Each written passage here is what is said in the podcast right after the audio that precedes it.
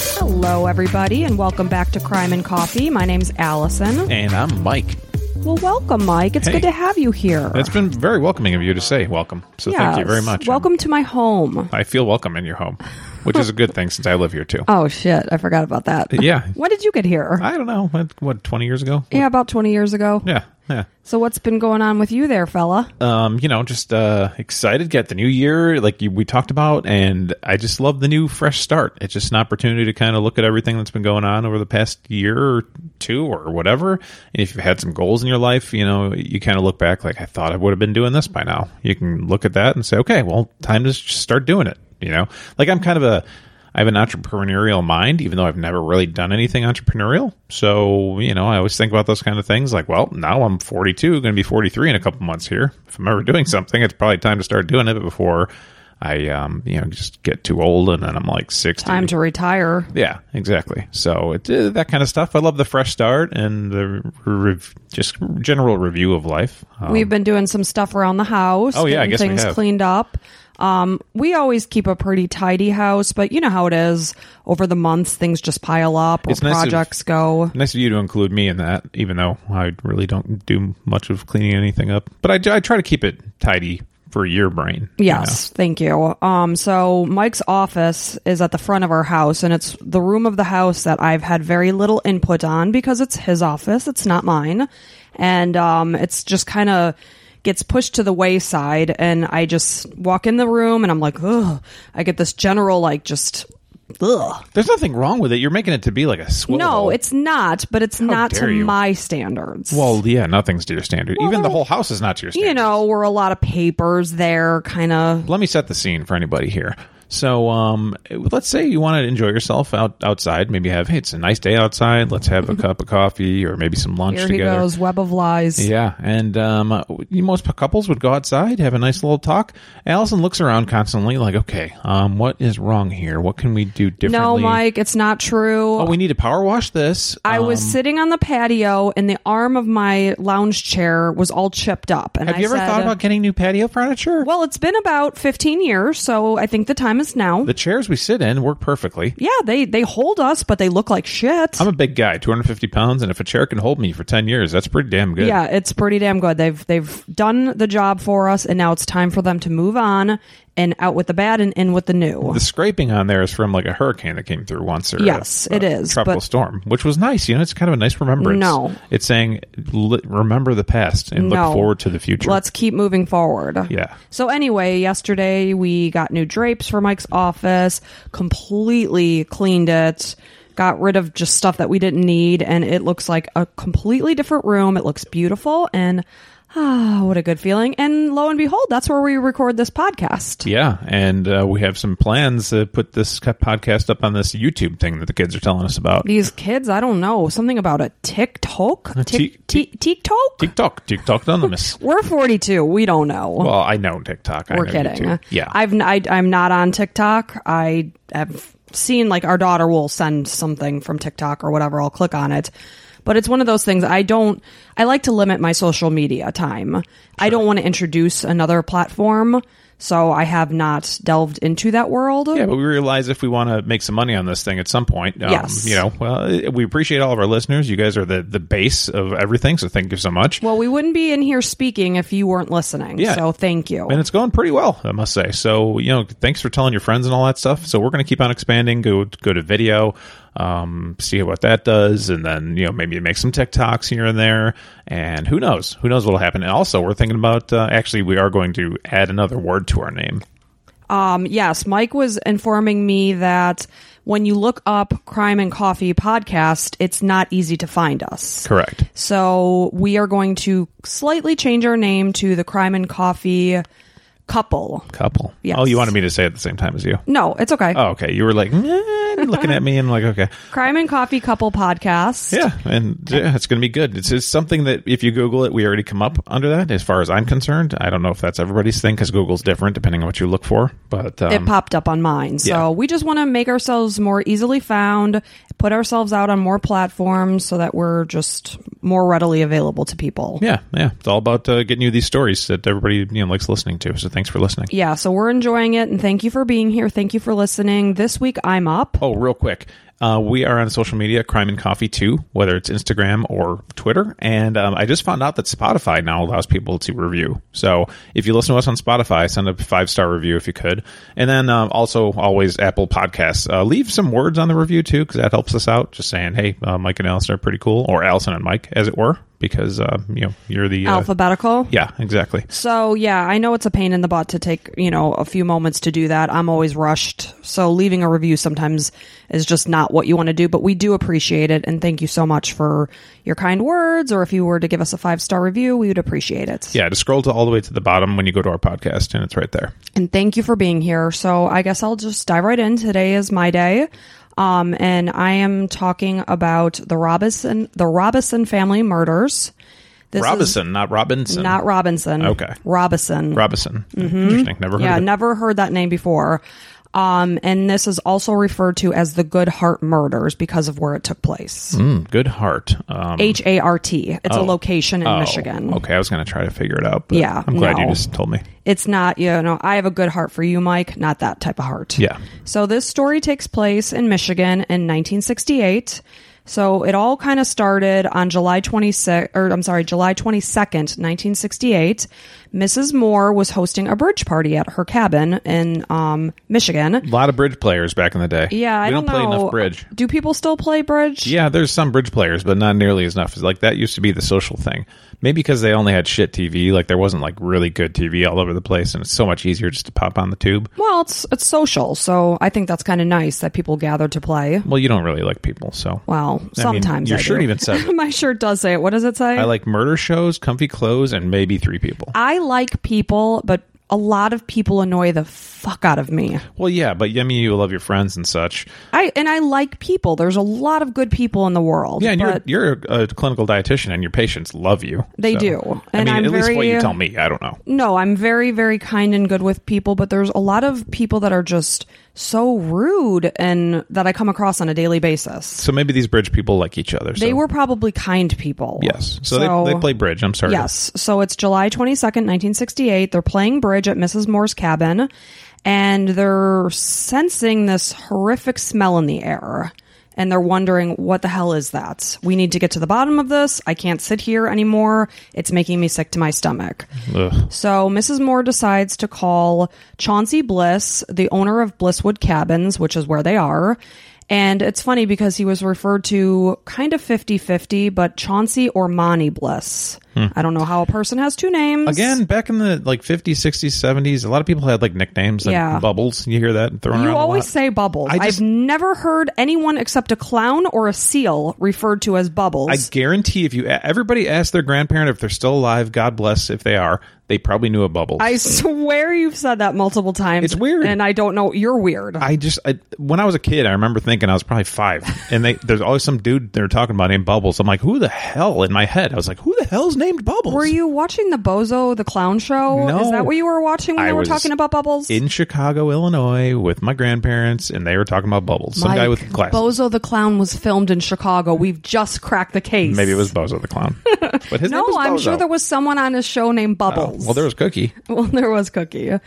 Um, so he, uh, Mrs. Moore calls Chauncey Bliss or Monty Bliss. We're going to Monty. call him Chauncey. Okay.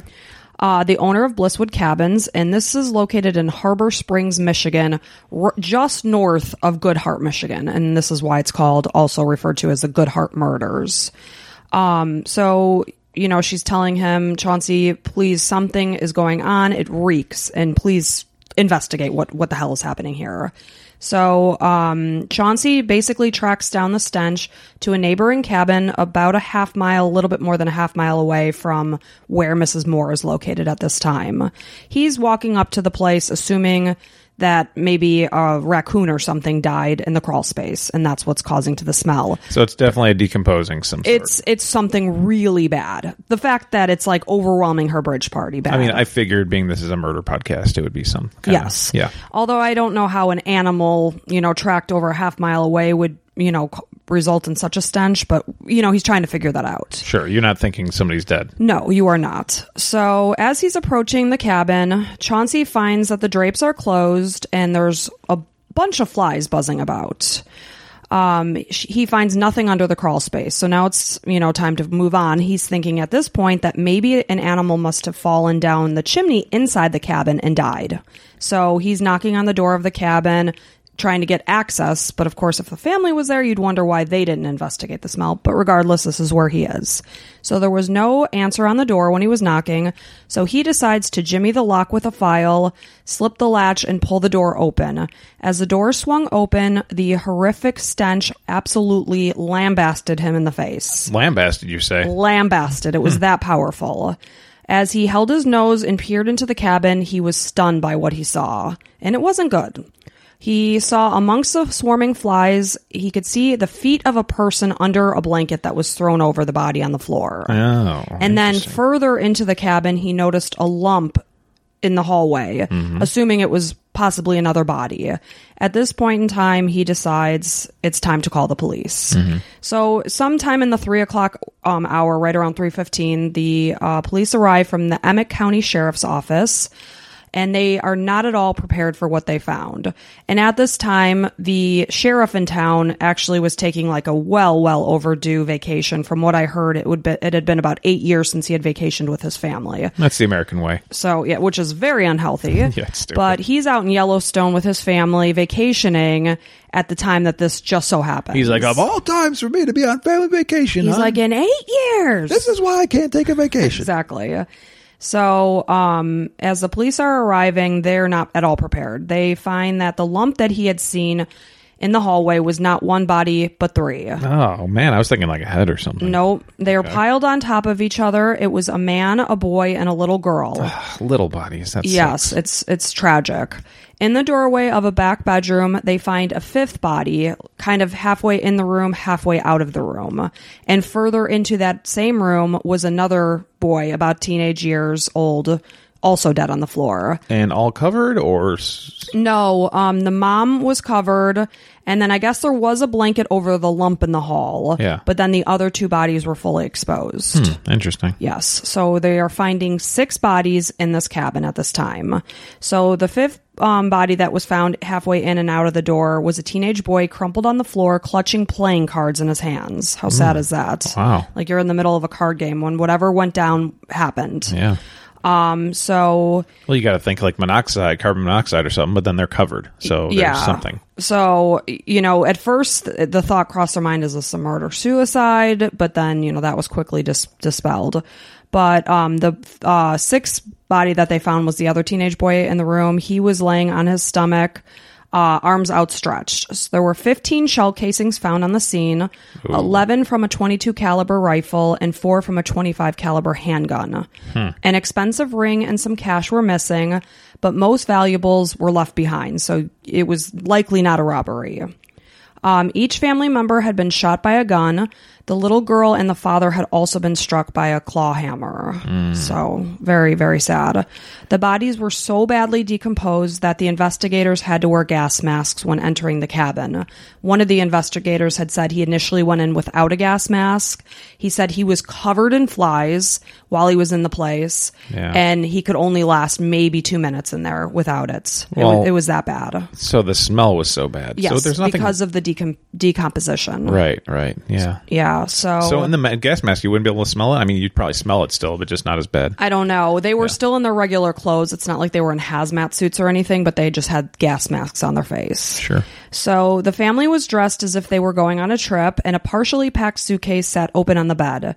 Because of the state of decomposition, the hospital refused to even accept them for autopsy. It was, like, it they're was that dead. bad. Yeah. Um, well, they needed an autopsy. It was just the, it, the stench was so bad. They were Oh. like, you can't bring them in, in here. So they basically made like a makeshift autopsy area at the uh, local like fairgrounds or something like that. It was in a chicken coop that they did this Oh wow. um, of the local fairgrounds. And then later on in the investigation, a second round of autopsies had been done in late November of 1968. Um, they were exhumed from the Southfield Cemetery to check for even more evidence. So a couple of autopsies had ended up being done. So this is kind of where the story then goes back to. So on Sunday, June 16th, 1968, of course, where I initially started was July July 22nd. 22nd of that same year. I'm taking good notes over here. Very good, Yeah, Mike. thank You're you. a very good pupil. I give you you. an A plus plus. so on Sunday, June 16th, 1968, the Robinson family, I keep wanting to say Robinson, so pardon me. The Robinson, Robinson. You did good. Thank you. The Robinson family was looking forward to a summer getaway at their vacation cottage or cabin. It was referred to as both. It looked like a cabin to me, but whatever you want to call it, I'm going to call it a cabin. I view them as the same. Yeah. So this is on Lake Michigan, just north of Good Heart, Michigan. Um, just absolutely gorgeous, Mike. You would absolutely love this. Yeah, it sounds really peaceful. I'd It's- love to get away to something like that. Super, super peaceful. It's remote. It's a quiet little village. Tons of trees. I mean, their backyard was basically Lake Michigan. Yeah. It's it's gorgeous, and actually, the resort is still there. Wow. Yeah, it's called Blisswood. Um, so the family lived near Detroit in Lathrop. Is, am I saying that right? Lathrop, something like Oh, Okay. So I, I brought this up on maps. Sorry to interrupt. But this is in the uh, LP, as they refer to it, the lower peninsula of Michigan. So not the upper peninsula. Um, Oh. So- the, the one that you would think of when you think of Michigan. Okay. Um, so it's like the very northern point of Michigan. It's like the basically. tip. Yeah. Yeah. Um, right near Mackinac City, Mackinac Island. Oh, out there. Mackinac, that's pretty. Yeah, um, Mackinac Islands where they can't, they have no like cars or No, anything. So it looks I like would a- love to go there. uh, people from Illinois, like we're from Chicago, as some of our listeners know, and people from Illinois used to always vacation in Michigan or Wisconsin just to kind of get away from the hustle and bustle. Mm-hmm. So uh, this is even north of Traverse City, where I went to once for skiing. Um, so like way, way north of Michigan. Yeah, really pretty. And I never did get the opportunity to vacation up by the Lake, Lake Michigan because we would always come down to Florida to the beaches. Oh, okay. But it, it's absolutely idyllic. It's a perfect place for a family to get away and spend time together from the hustle and bustle of daily life. Yeah, beautiful. So they would look forward to this. At this point in time, they had owned their cabin for about 10 years. Um, and they would often go. So they would head up from Detroit, where they lived near, and I'm sorry, I pronounced that wrong. It's not Lathrop, it's Lathrop. I hate pronouncing cities wrong because I know if somebody happened to be listening from there, they're like, "Ugh, idiot. Well, you, so- you corrected yourself. So I good corrected Job. myself.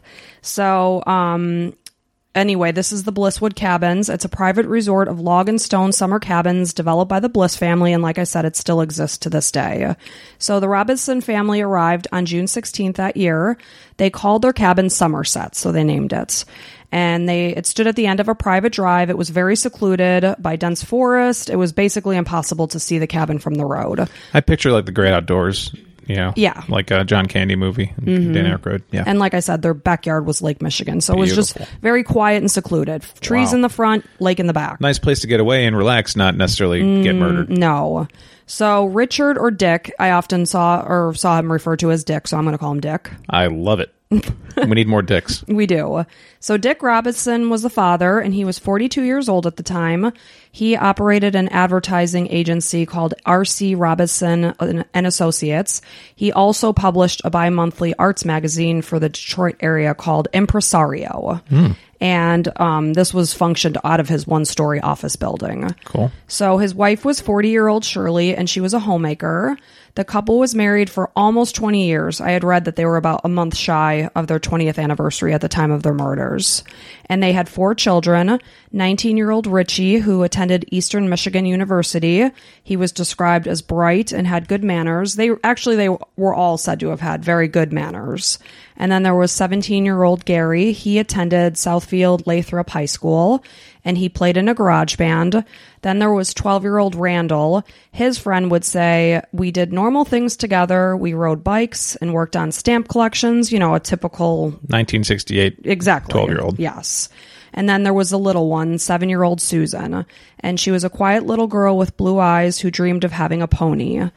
Um, the couple enjoyed the theater, and Dick enjoyed painting and watercolor.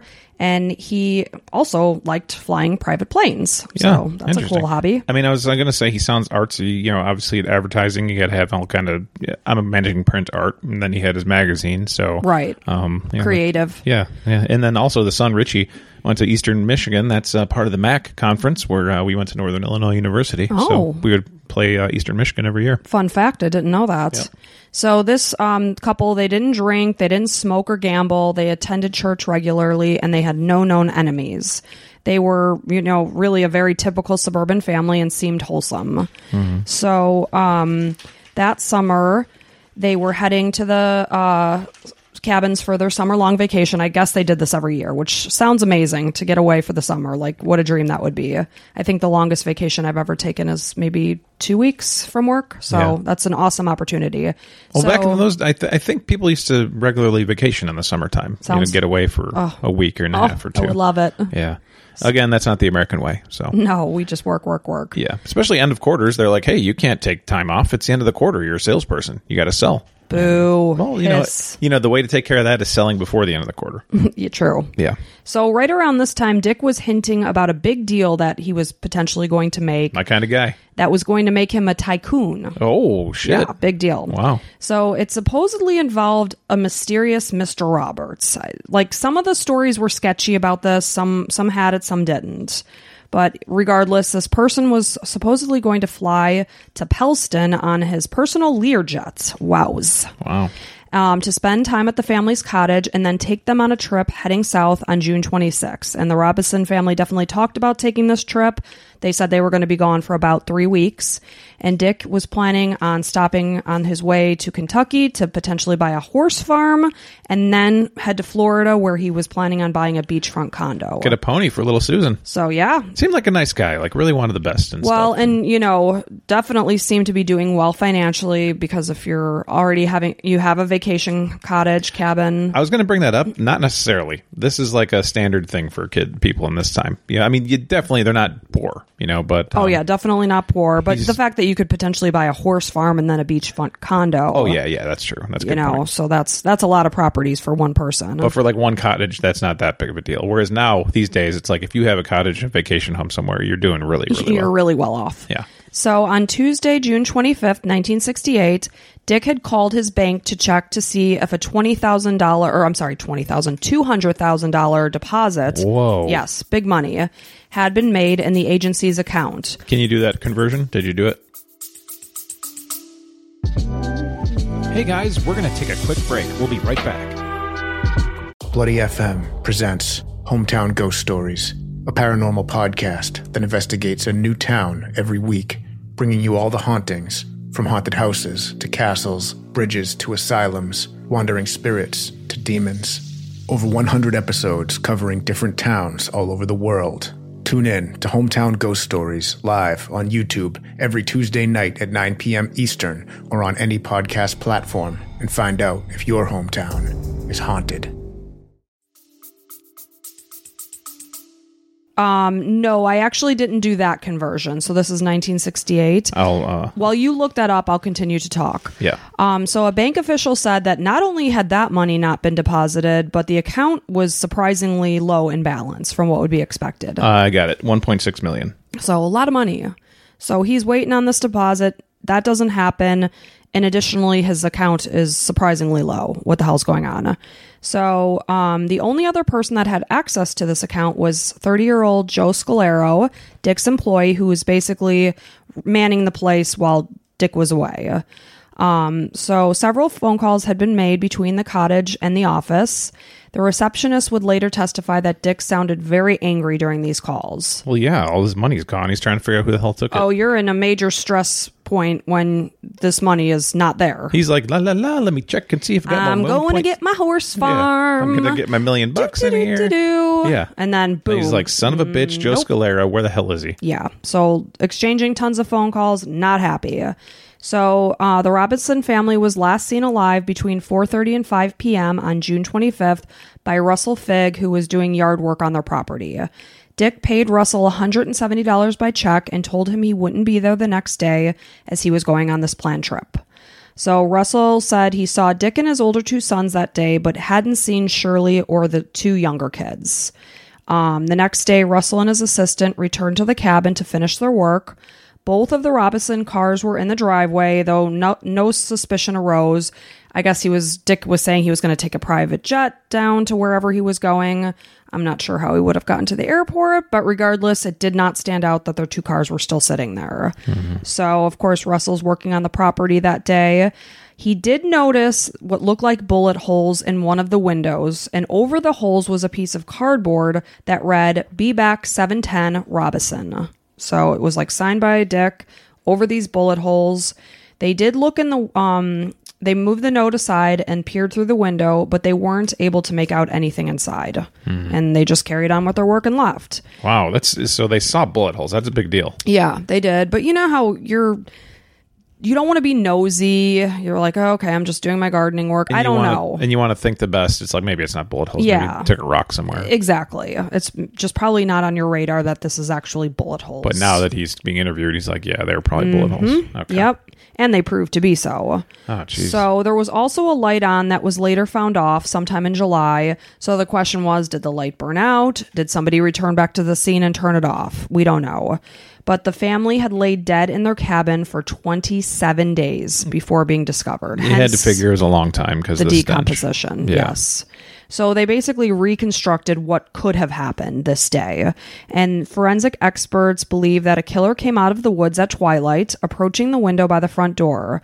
They fired multiple shots from a 22 caliber rifle into the living room, striking Dick Robinson in the chest as he sat in his easy chair. So completely caught off guard, relaxing in your cabin, and boom, shots fired, you're hit. Yeah. So of course, you know the family would have been completely taken uh, aback, and they were probably not even likely able to process what was happening before the killer burst through the front door, shooting Shirley in the head, followed by the younger kids, Randy and Susie. Jesus Christ. Yes, absolutely horrific. And then the two oldest boys, Richie and Gary, they looked to be playing cards at the table right there.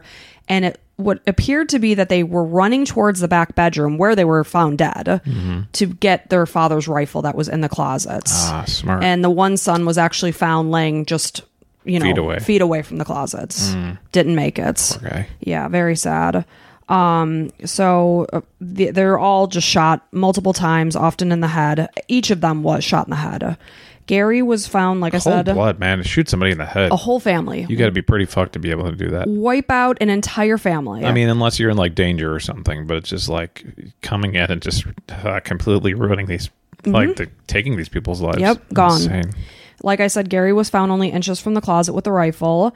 And then the killer in this part is just really gets me. Came back to Susie, the seven year old, and struck her in the head with the hammer. You know, when you first said that, like that's the thing. I see. You know, maybe there's something with the, a struggle with the father, but you need to hit. I mean, you don't need to do any of these. None things, of this but the- should have happened. Obviously, a seven-year-old girl, you don't need to hit her in the head. I don't like understand. what possessed them to go back to the seven year old that he had already gunned down hit her in the head with the claw hammer and then hit dick in the head with the claw hammer Some hatred, some vile hatred. a lot of hatred the killer also pulled down shirley or pulled up shirley's dress pulled her underwear down and cut part of it so that it was basically only hanging from one leg later it showed that she had not been sexually, assaulted she was just posed to look that way. I don't know Weird. if it was to like just derail the case a little bit. I'm not sure. Maybe he diddled her a little bit. I, mean, don't they would know. still know that. I, I don't know. Ugh, gross So either way. before leaving, the killer threw a plaid blanket over Shirley and dragged Dick, Susie, and Randy into the hallway,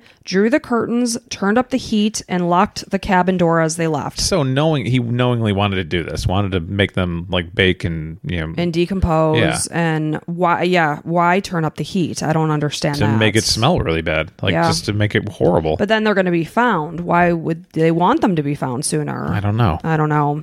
So, of course, this starts the investigation. Um, the investigators assigned to the case worked for the Michigan State Police, though ultimately, detectives Lloyd Stearns and John Phils would have to answer to Emmett County prosecutor Donald G. Noggle.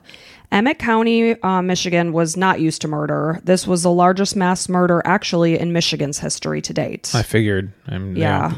Probably usually just peacefulness going on up there. but this is in Michigan to date. Yeah. you know the Oh, whole to state. date. Yeah, to date in 1968, this was the largest uh, mass murder. Not just the county. You No. said Emmett County. Emmett County was not at all equipped Oh, up for got this, it, but okay. I'm saying that's how Wow. big it was. Okay. Emmett County itself hadn't seen a murder in uh, over a decade. So, you know, they're not used to dealing with stuff like this. Right.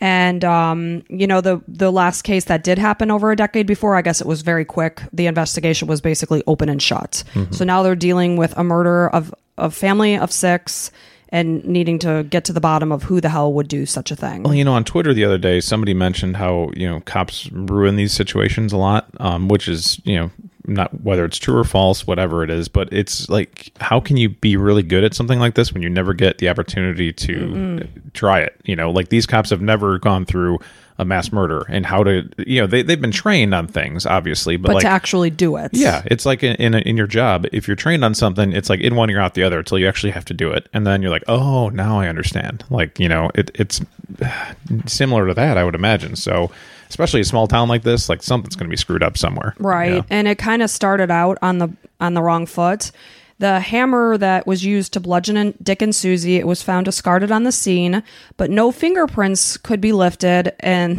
this is because the police officer held it for a photo with a handkerchief Yeah. and you could actually see this photo And he like wiped it clean. completely yes so you know again the trying his sheriff best. was out on vacation at yellowstone which i guess they did find him and he immediately came back Yeah. but in the meantime this is a crime scene that's being investigated and people that don't know what they're doing are handling it i'm not trying to knock them they you know they're not equipped for this but so like one of the main thing the, actually the only weapon they had on their person was you know the evidence was destroyed And so, you know, you think like call in somebody from a bigger city like Detroit or something, but they're also dealing with their own shit every single day. Right. So it's like, it's not like they have open resources. Like, yeah, sure, I'll send uh, our best detective up there. Yeah, No problem. And they were about four and a half hours from Detroit, just, I'm to just- give you a yeah, an using that idea. as an example. Yeah, I know.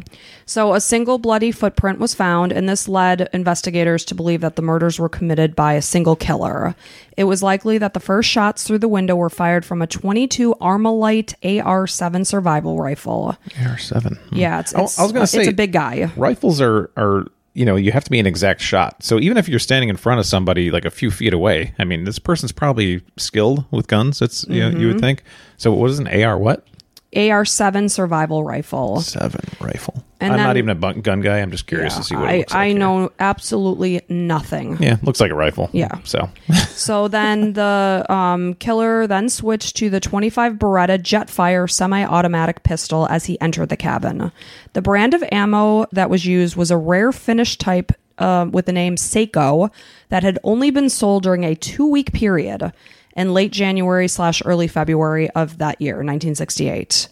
Some finger and palm prints were found that did not match the families. However, the cabin was flooded with investigators, police, you now, know what was the, the Seiko? What was the? it was the ammo that was used. Ammo, okay. It was extremely rare. It was a Finnish type, and it had only been sold for two weeks. wonder if it's the same as the watch company here, or whatever. S- E is it SEI? Um, no, it's SAKO. SAK. Oh, okay, Yeah. different.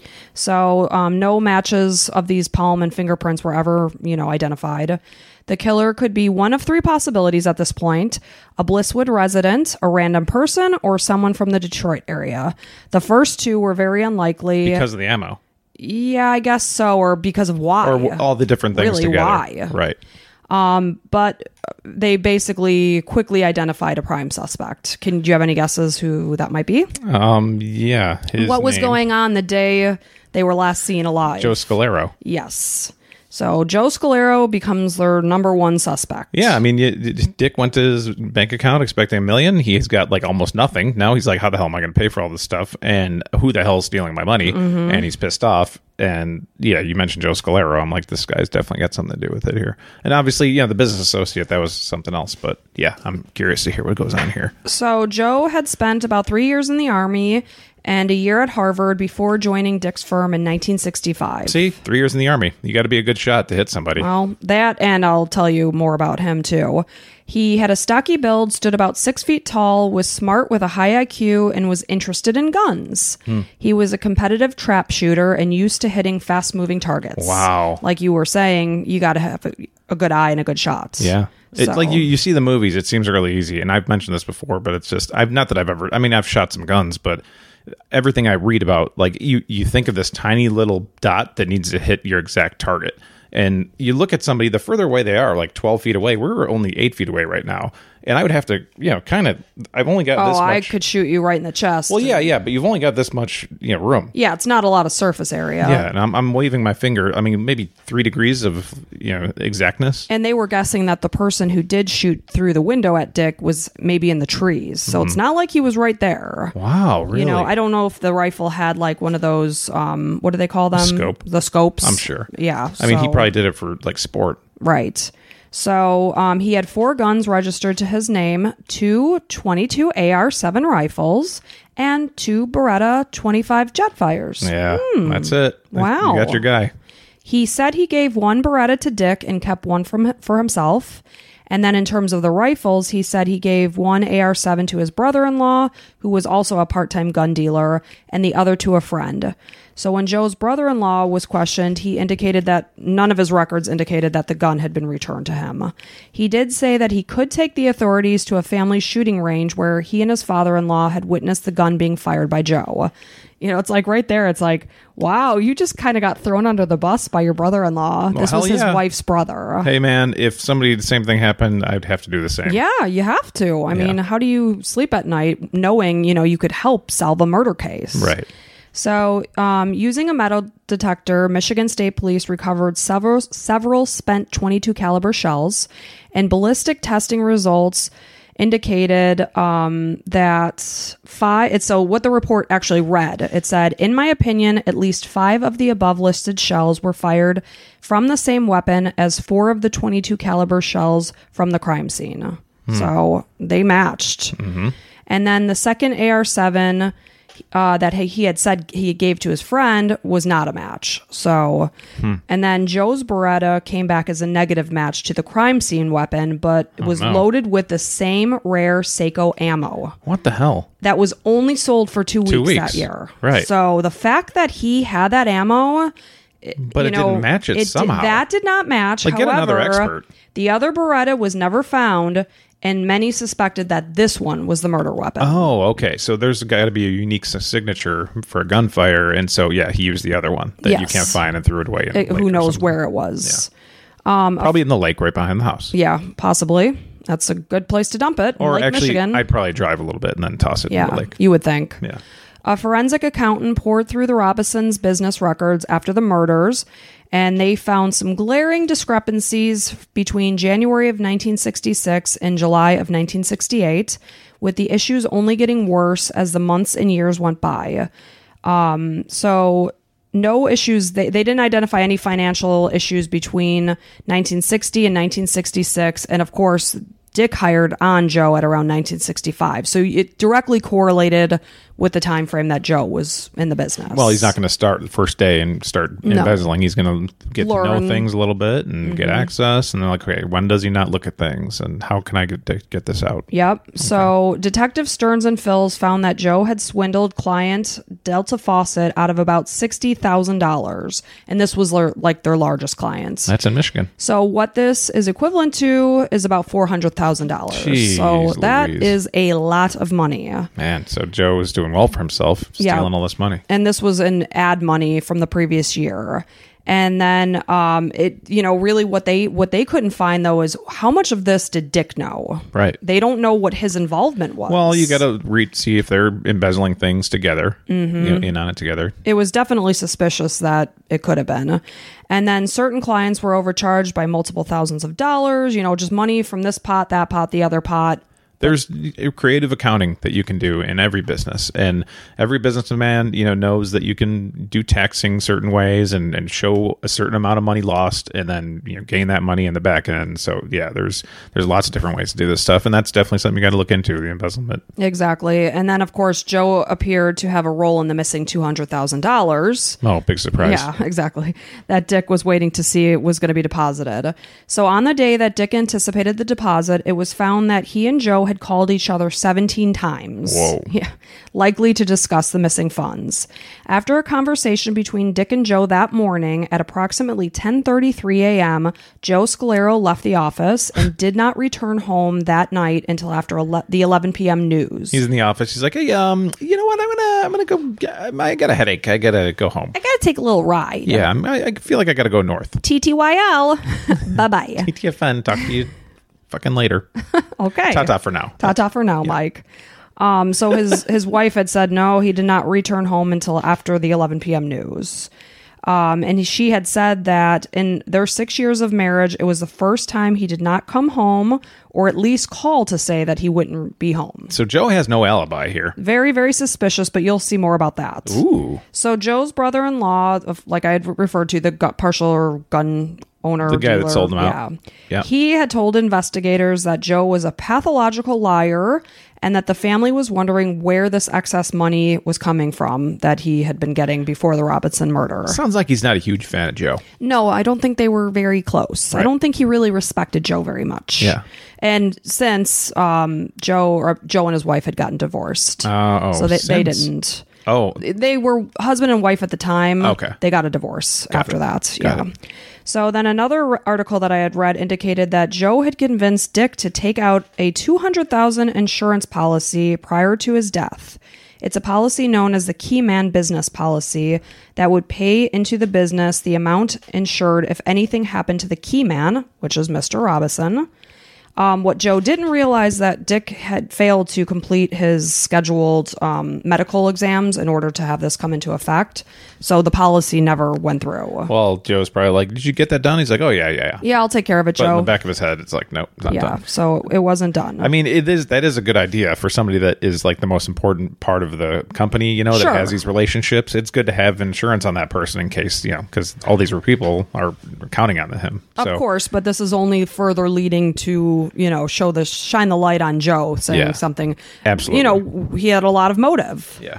So Joe Scalero was a prime suspect from the beginning, like I said. He was grilled by Stearns and Phils for months and acted cagey and evasive. Stearns said of Joe, from the 12 interviews they held held with him, not once did we walk away thinking this guy is innocent. Right. You know, it's like all signs point to go. Yeah. Um, his alibi was inconsistent. It seemed to often mislead detectives. He had said that he was at a plumbing convention that day. Well, he's a smart guy, like you said, so he has to have some kind of story. And, Right. Mm-hmm. You know, and this plumbing convention sounds like it. So this is what he's using. So he said he was there. Um, and you know, of the people that were there that were questioned, pretty much no one remembers seeing him. One guy did say, "Oh yeah, yeah, I was there with him. The weather was real nice and the sun was bright," which was the opposite of what was true. Oh. Yes, that day it was horrifically rainy, gloomy, so much so that a lot of people left the convention early that day and the vendors packed up early. So they said the, pa- the fact that he said he was there till five o'clock is highly unlikely because everyone was dispersing well before that because of the weather. Interesting. The deal was though it was a 3-day convention, so when this man was saying, "Oh, it was bright and sunny that day," he probably saw him there, but not that day. Ah, okay. Right. So he said he left the convention at 5 p.m. and stopped at the Robison house on his way home because it had been raining all day and he wanted to check on a leak that Dick had said they were having issues with in their home. Apparently, he found a leak, he tended to it, and then basically finished up and headed home. So, um, Why wouldn't the uh, maintenance guy do that instead of Joe? this is at his own personal home Uh-huh. Oh, in okay. La- Oh, Lathrop. got it, got it. Yeah, in the Detroit area. Got it. So, Blisswood Cabin residents claim they heard gunshots at 9 p.m. the night of the murders. This is where. That's later than they thought. Yes. Yeah. Well, this is where it derails the idea that Joe had anything to do with it. Hmm. Because, like I mentioned, the Detroit area is about four and a half um, hours from where Dick and his family are vacationing. Right. So basically, Joe would have to drive the 275 miles at 138 miles per hour the whole way back to Detroit, which Impossible. You know, in order to get home when his wife said he was. Yeah. Not possible. He doesn't have a Lamborghini. No. So the neighbor said she heard one shot, and then about two or three seconds later, she heard four or five more in rapid succession and assumed it was related to target practice. She mentioned target practice on the beach. I guess people would shoot at seagulls. So it wasn't like completely unheard of to hear gunshots, I, I guess, is what I gathered. Well, you're shooting into the lake. and- Yeah. And then the neighbor's sister, who lived just north of her, said the same thing, but thought she heard eight shots. In order for Joe to have been home, like I said, he would have had to have left the cabins by 6:30 p.m. if he was driving at a normal speed. So that's where this nine o'clock thing is inconsistent with what could have happened.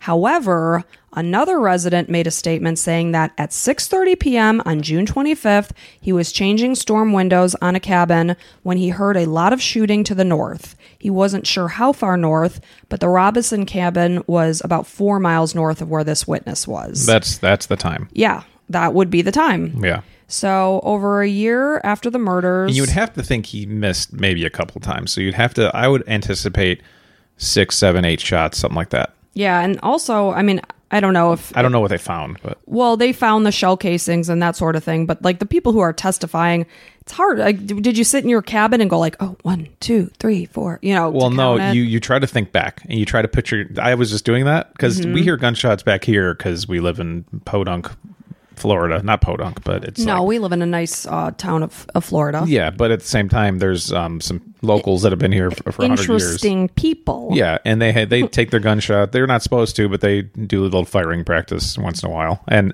I, you know, you put yourself in that situation. You're like one, two, three. Like you feel like I feel like there was five or six. Yeah, I could see that because our dog is like deathly afraid of noises like that. So she'll like just climb up my chest when it happens. So that I'm very aware of the shots only because of our dog. yeah.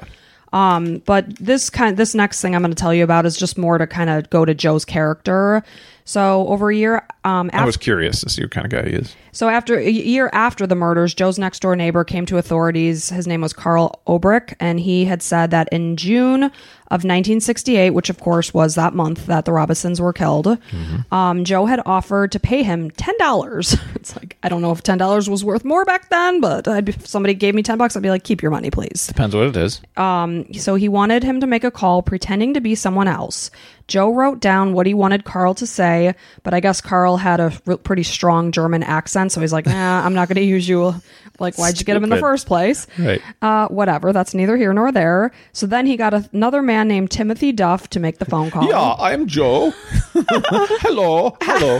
This is Hello. So the person they called was Dick, and they recalled saying, I'm calling in regards to the deal we have been working on with Mr. Scalero, and my client w- has informed me that he will go on as much as five, but no more. They remember s- re- remembering that Dick was excited by this news. He doesn't know any more than that, but, you know, obviously Joe is involving in some shady dealings, paying his neighbors to make a fake phone call to, to Dick. Yeah. Um, but uh, this piece of information still wasn't enough to make any kind of arrests. It was just adding to the pot of Joe being kind of a piece of crap. Okay. He clearly offered this guy money to make a fake call. Yes, Yeah. exactly. And then on December 17th, 1969, a year and a half after the murders, Detective Phils and Stearns delivered a whole case evidence book of the things that they had collected through this whole time uh, to the Emmett County prosecutor, Donald Noggle, that I had mentioned. On January 14th, 1970, Noggle issued his decision. Without the two missing firearm weapons and without fingerprints of the suspect being found at the crime scene, he would not issue a warrant for Joe's arrest. Yeah. And the Emmett County Sheriff's Department and the Michigan State Police were absolutely shocked by his denial. So in May of 1970, they tried again and they were again denied. Hmm. So um, one of the detectives that you know presented this case file, he said, you know, he's looking for evidence that you're never going to always have perfectly. But Yeah, that's the hard part. That's just you you have to prove beyond a shadow of a doubt that this person did it. Like just because they have the same kind of weapon doesn't necessarily There's a mean big that they did motive, it. though. There is. there is a Yeah. big motive. And I don't know if that is factored into it at all. I think just the facts are, you know, like uh, maybe. I don't know. I'm- People have been arrested for less. I know that. It's Right. just listening to podcasts, but they think it was a financial thing. Yeah, for that, sure. You know, you're taking this to trial. It's going to cost a lot of money. oh, so they think that it was denied more because they didn't want to pay for the trial. really? I read that. Yeah. I'm not saying that that's the truth. Well, anybody could. Yeah, there's a lot of you know these social justice warriors or Yeah. whatever that are like, no, they didn't. They should have done this better. Which obviously they should have. But you also have to think of the flip coin. You know, regular citizens that might happen to have a jet fire or something like that, and then all of a sudden, you know, well, I need a warrant for this person to search their house to see if they happen. It's like, no, their warrant have nothing to do with it. They're Right. protecting why, the people. Yeah. Why would they? Yeah, they're protecting people like that who clearly have nothing to do with it because if you open up one side, you open up both sides. That's the Yeah. problem. And this judge, for whatever reason, maybe I'm not pr- protecting them, but I'm saying hopefully that was their reasoning and not some other bullshit. you know, like like cost. Yeah, a lot of Stupid. people felt that it was cost related. Yeah, that's Um, unfortunate. so then, four years after Donald Noggle denied Joe's arrest, a new prosecutor was elected, L. Brooks Patterson, and he gave permission to go after Joe Scalera. So by March of 1973, they were exceptionally close at issuing an arrest warrant.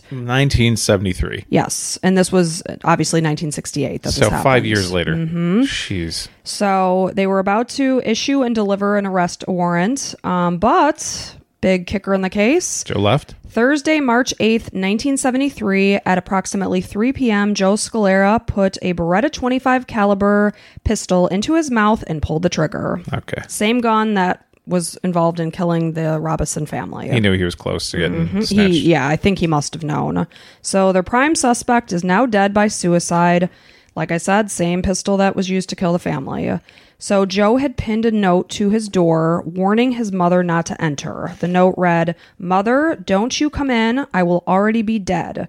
Please have someone else come in and you call the police or whatever. I actually saw it in his own handwriting. Wow. And then he signed Joe.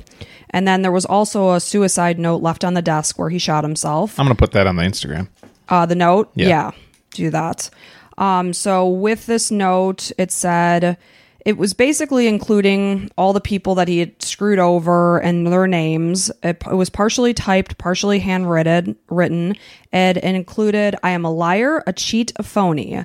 With this, like I said, he listed the people he had stolen in his schemes. He had also wrote, written, P.S. I had nothing to do with the Robisons. I am a liar, but not a murderer. I am sick and scared. God and everyone else, please forgive me. Yeah, bring God into it, asshole. Yeah. So, Oh God, what a scumbag. yep. And You're- then, yeah, you are a murderer, stupid. You fucking shot people, Yeah. dumbass, and Yep. kid children. Like, again, it's not right to kill anybody, but don't kill kids, man. I mean, it, uh, why involve the whole family? Like we talked about that in other cases we've done. Um, you talked about that one family that was brought out to the California desert and killed because of potential business dealings. Yeah. Why would you involve the family? and why are you hitting them with claw hammers? I don't know. Like, it's sick. disgusting. Like, absolutely horrible, vile, vile person. He must have had some some issues and stuff too. You you have to. It's it's not a standard thing to like if you if you steal a bunch of money from somebody and you kill them, you're going to be found out. Like, just don't. one don't steal money from people if you do just hand yourself in and you'll be out of jail in like five years because it's just money like money Money money laundering is just such a dirty thing sometimes. I mean, it's amazing what people will do and sell their soul to the devil to get. Like, I can't wrap my head around it. oh i totally could i'd kill you for it yeah the way that I feel about money is it it does it can help your life be easier in some ways. And I want to be comfortable, but why do people get so greedy to the extent that they're going to do such horrific things to get it? because it's like a game and he doesn't want to lose it either that's the oth- guess. so it was not losing it because he already had it you know but he didn't have to kill this guy to get more money he just had to kill him so he wouldn't get it taken away from him. right, I guess so. Yeah, they say the power of losing something is like double the power of gaining something Go get it, go have like work hard and be honest to get your money. Why do you have to do it like this? it's harder that way Yeah. it's a lot easier to Life's steal. not easy, kid. You don't just get things handed to you on a silver friggin' platter. Well, that's why it's easy. You hear about the stories of people who run into stores and just taking things and leaving. It's just easier to take that. And you know, in a society, we we have certain rules that are just like you, you won't walk into a store and just No. take things out. That's why we have rules. right. And society starts to crumble once those rules are broken. Mm-hmm. So that's interesting. There were a couple other like twists in the case or potential suspects that really weren't amounting to much. You know, I had mentioned that Mr. Roberts. So, Yeah. a search of Dick's home found a bizarre letter titled Superior Table, and in this letter it listed of chain of power as Mr. Roberts was the guy that was going to buy or do this big Yes. business deal. Yes, Yeah. and it's not Robert spelled like it, you would think it was. It was R O E B E R T S. Hmm. Yeah. Mm-hmm. Um, so this letter was listing a chain of power as decided by Mr. Roberts, the chairman and director of the Superior Table. Like, I don't know. So what they were thinking, name of his company, whatever. they were thinking it could be listed to the Rosicrucian, which is a spiritual and cultural movement, a worldwide brotherhood claiming to possess wisdom handed down from ancient times. ah, Yeah, I've never heard of this. so it's kind of like Illuminati type stuff. Like you know, you always hear these secret like groups, Societies, like, secret type of yeah. deal? People with a lot of money, they think they're big shits, and then they want to think that they rule the world and stuff. And yeah, so they they investigated the names that were listed in this letter, but they really led to nothing. They heavily tried to investigate this Mister um, Roberts, but they ne- he, they never found this person. I guess in another way, they found that Dick referred to him as my father and ended the letter by writing, "I'm looking forward with great anticipation and love to the day we finally meet soon, and I hope always your son Richard." whoa, Very weird. that is weird. Yeah, so that's why the uh, detectives initially said that the case just was getting layered on top of layered of weirdness. It was like Occam's Razor was what was presented to them, which Occam's Razor, it's the easiest s- solution. Basically, that's that's Mm-hmm. well, Joe the is the easiest solution. Yes, correct. So it's the easiest solution, but then you find these other things that Dick just happened to be fucking weird with these other you know, dealings that he was dealing with. And sorry to Dick's family, but Mm-hmm. Yeah, this of sounds weird. course. So um, we're just looking at the facts here. And he, he was dealing with this other thing. So it's like, wait, now this could be happening. You know, it takes you into these different worlds. Well, you have to if you're a good investigator, you you can't just have your you know, your focus on one thing. You have to consider that it could be other things. For sure. Because until you get that conclusion and the arrest, you got to look at other avenues. Yeah. So there was just other weirdness in the letter. Dick referred to Steamboat Joe, who had given him a message which he had put where we decided. Dick indicated that he in- instructed Joe not to allow me to drop my wallet Is Steamboat Joe Joe Scalera? they're thinking it must be. Okay. And then this whole like, don't let him drop his wallet. If anything should happen to him, to take my entire wallet and pass it up to where motor people would know what to do with it. so you got to think that Joe knows about the society too. Right? Yeah. Because they're business associates and he has access to the bank account. The wallet is probably the bank account. And there were just weird things in the letter, and you saw this letter too. It not the full letter of the thing, but you list saw the listed of names and the superior table and whatever. And in Mr. Roberts' name, you could see they put stars under the OE. I think it was something like that. And in multiple areas, they have these stars like under certain letters of his name. So it was just a very bizarre letter Yeah. that they couldn't really figure out what it was. But then there was also twists in the case. And, you know, I don't want to talk badly of Dick, who was shot dead and his family was killed, but they did say that. He Dick had been treated at Oakwood Hospital in Dearborn and was found to be mentally ill. When records were assessed, it was concluded that Dick was found to be mentally disturbed, and others called him a schizophrenic. This made detectives think about the letters that Mr. about Mr. Roberts. Like, does this person even exist, or is he writing about somebody that's not even there? Like a fantasy. Yeah. Or not even a fantasy. He probably believes he's really real, but n- not in real life. Yeah. Wow. And you know, nobody else had apparently met this person. So, did they find this 200 grand that came? Like, Oh, I never heard that they found this money. okay. So- because I was wondering, I know Joe stole money from the Delta account and everything, but, Mm-hmm. um, s- and then, you know, you did mention how they were both watching the account for this 200 grand. Well, Dick was for sure. I, what Joe knew of this, I don't know. Dick's calling and the money's not there. I wonder what set Joe off to kill him this day. Because originally I was thinking, okay, yeah, the 200 came in and Joe took it. And he's like, well, Dick can't tell people that I took it here, so I'm going to go kill him. Yeah, and there's there's more to the story I'll get into, but um and I I'll try to make it quick, but so just real quick, Mr. Roberts apparently offered to build an extensive business and cultural complex around the new Hudson Regional Airport in Oakland County outside of Detroit. On June 6, you know, three weeks before the murders, Dick had pitched his idea to managers of the airport, telling him that he and a wealthy financer named Mr. Roberts was behind the deal and would be contacting them. The airport managers received a call from Mr. Roberts. He seemed to be elderly, had a monotone voice, and spoke in a halting manner. One of the managers got the impression that they were talking to a robot. Very weird. Immediately after the call, Dick called to see how the talk had gone. He told managers that he was excited and heading up to his cabin in Goodhart, and if they needed anything, they should contact Joseph Sclera. It could be like a voice changer. Potentially, yes.